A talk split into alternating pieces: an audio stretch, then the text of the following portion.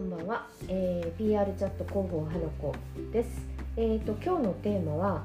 あの何回かにわたってですね、それぞれ回ごとに違うテーマで意外に知らないシリーズをやってみようかなとはい。思います。意外に知らないシリーズ。ははいい。はい。広報力アップに役立つこと第一弾です。はい。よろしくお願いします。よろしくお願いします。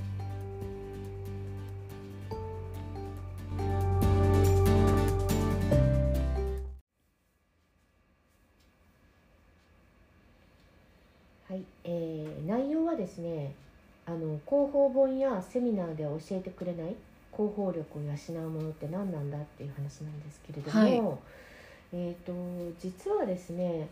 なんかこう私が日常的に広報支援活動をやっている中で意外にみんな知らないんだなって気づく時とかうん言われる時があるんですよ。はい。今回もなんかそういうことをシリーズ化していったらどうかってほらあのミドルクさんからはい。ご意見いただいて確かにそうだなと思いつつ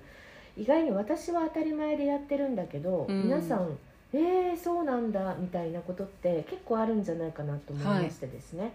えー皆さんが広報力を養うためにですねどんなことをしているのか実はなんか偏ってたりするうん。かもしれないなと思いましてこの回を設けてもいいなと思いました。はい。えー、みどるこさんはですね広報力アップにですねこれまで多分いろんなことされてきたと思うんですけれども、そのまあ代表的なものって何かありますかまあ一番最初はやっぱり広報の本をメディアの人が出してたり、いろんな方が出してる本をまず読んだりとか、あとはやっぱりそういうメディアのセミナーみたいなのに参加したりとか、うんはあとはその広報さんが主役だったりとかいはいはい広報さんが出てくる映画とか、うん、うん、そういうドラマとかは見たりしまあした、あなるほどそのぐらいです、な多んかね分そうですよね 先日そのミドルクさんとも話してる時に、まあ、私が普通だと思ってやってることが意外なことがあるみたいな前段でお話し方したことをあの話してたんですけど、高校の本で「何読んでるんですか?」ってよく聞かれるんですよ。はいはいただ私はあの実はほとんどの本はですね斜め読みしかしてません。ま あそうですよね、い正解があまりないといそうなんですうかよね人にやり方にもねよりますもんね、本当に広報はもうあのリリースとかもそうですけど正解がないんですよ。うんただ基本はやっぱりしっかり叩き込んでおくことは必要だなと思ってますので、は私はですね私これ私流なんですが割と社会を見て考えるということを重視してます、うーんあの本とかはすごい必要だから一応目は通すんですけど、はいそれをこう鵜呑みにしないというか、はいはいああなるほどねみたいなぐらいの感覚感じ方で読んでますね。うんうんうんあのやっぱり広報なんで社会を見る世界を見るみたいなことから学ぶことの方がう大ーんきいなと思っているので、はいはいそちらを割と重視してあのお客様に対してもそういう視点であのお話しすることが多いですね。それはなんかこう実際に成功した事例事例みたいなのとかをたくさん知った方がまだいいっていうそう感ですじねですかね。そうですね、うんあとはもちろん成功する事例って世の中には出てくるんですけど世の中に出てこないことあるじゃないですか、はいはい実はこれこうなんじゃじゃないかとか、うんそういうふうにちょっとこうこうニュースとかを見ながら起こったことを見ながらですねなんか考える癖をつけてるっていう気がしまあーす自然で自然に。なるほど。これってもしかしたらこうなんじゃないかとかはいこれこうしたらもっとこうなるのになとかあまあそれはこうメディアの報道を見ても思うこともありますしね、あうんうんうんうん、っていうようなことを重視してます。はいでやっぱりあの実務はですねもちろん基本的な方法を覚えたらいいので、はいあの基本をしっかりあの覚えていただきたいんですけどもその後からアレンジしていただく、うんうんうんまあ、このアレンジが広報 PR パーソンには必要ですねアレンジははいい、あのよく広報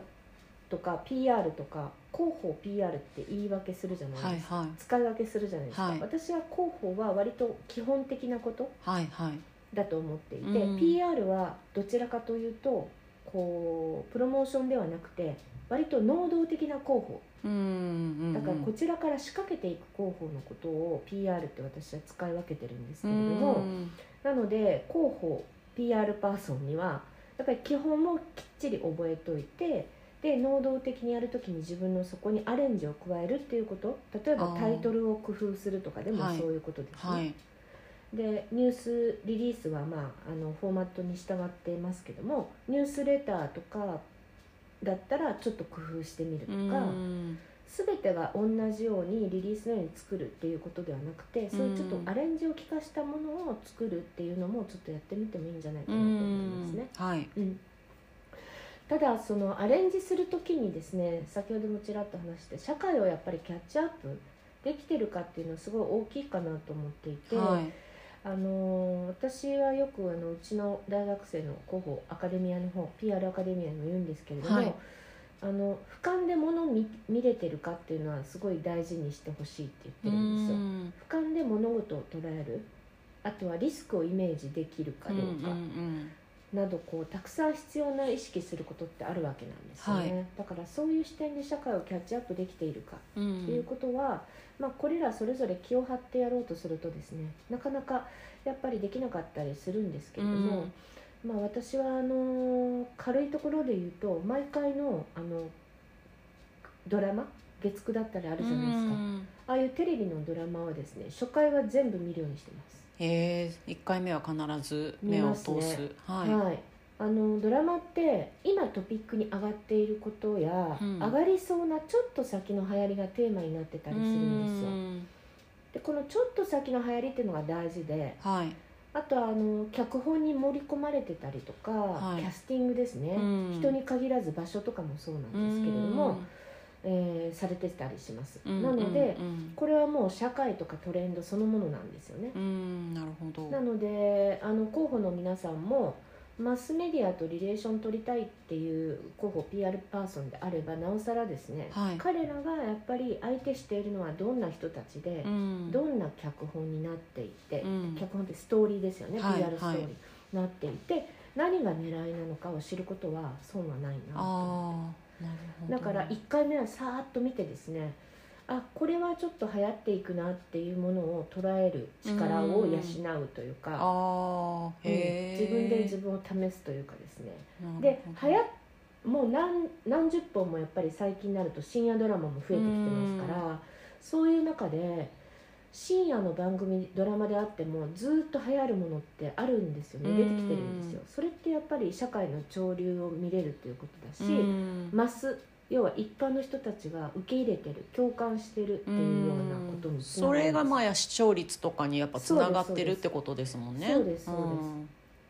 そうだからそうですね SNS というよりかはマスを意識する広報をしようとした場合にはそういうこともやっぱりあの感覚値として持っておいてもいいかなと思います、うんじゃあ1回目さーっと見てこれは来そうだなっていうのは2回3回見ていくそっうてです感じなんですかそうですはいうん淘汰絞り込むんですねされていきま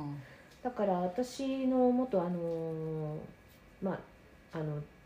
電通 PR 時代のお友達もですね、Facebook とかで毎回のドラマぶわーって全部並べて、え丸×三角とか投稿している子もいますよ、そうなんですはかええや面っぱ白いりあ同じだと思って見てるんですけど、へやっぱりそういう社会を見るっていうのはあの必要ですえね、うんでメディアさんちょっと話ずれますけどさっきあのちらっと話したやっぱり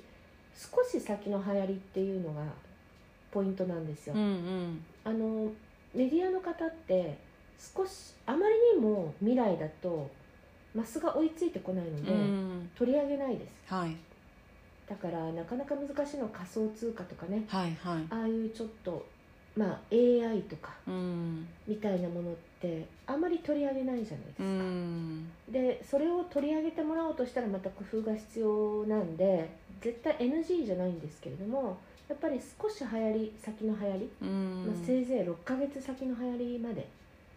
がちょっと見えてないいとダメちょなっんと見えですそうねいうことですそういうことですちょっと流行りのちらりちら見せがないとはい難しいっていうことでうす、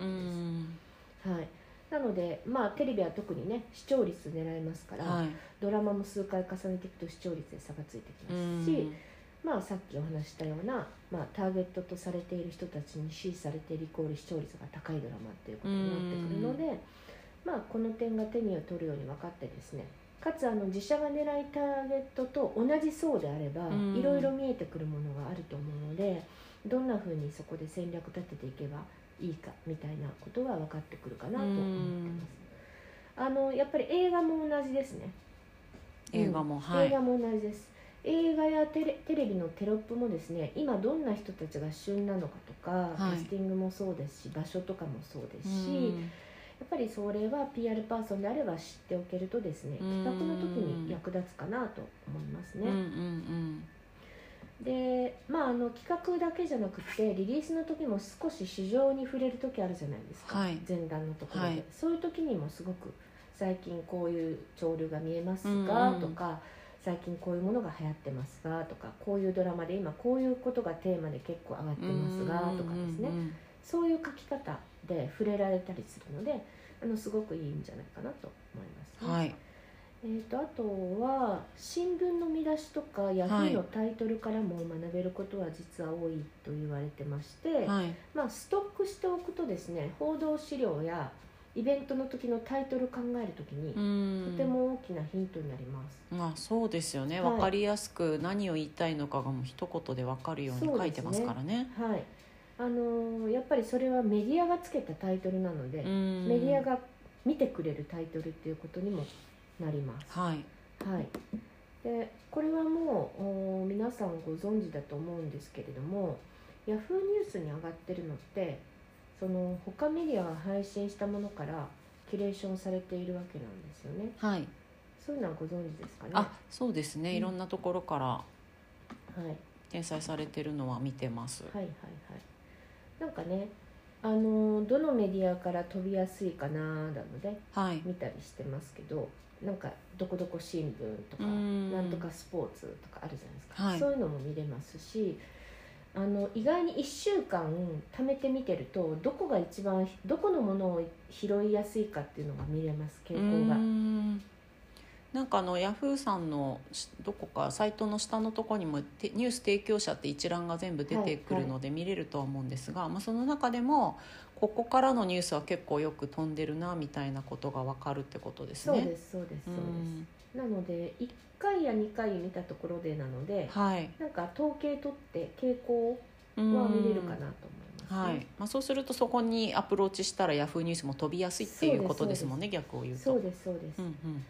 あとはトップニュースを、まあ、重視するんであればですね、はいヤフーニュース Google ニュース NHK ニュースの順番かなと思はいますあはい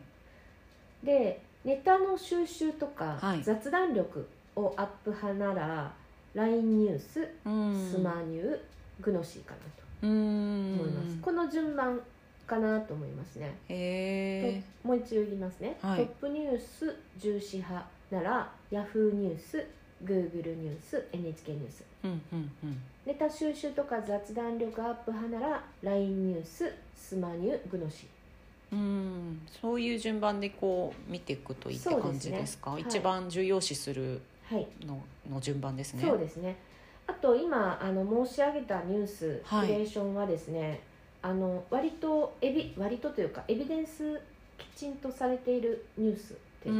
んなんか本当にえこれ本当なのっていうようなはニいはいュースも、やっぱりあの雑が多いはい。いいニュースサイトといろいろあるので、うんそういう意味であの申し上げた6つですかねうん。は私はおすすめかなとあーじゃあそこは結構チェックしておくといいってことですね。そうですねうん、はいなるほど勉強になりました。ははい以上なんですけれどもい。あのこういうふうにですねまあ私がちょっと当たり前じゃないのと思ってるような、うん。あの花子のネタをですね今後もちょっといろいろみどろくさんと会話形式で、はいまあ、やっていければなと思いますので、はいはい、よろしくお願いします。はいぜひよろしくお願いします。ありがとざいまうございました。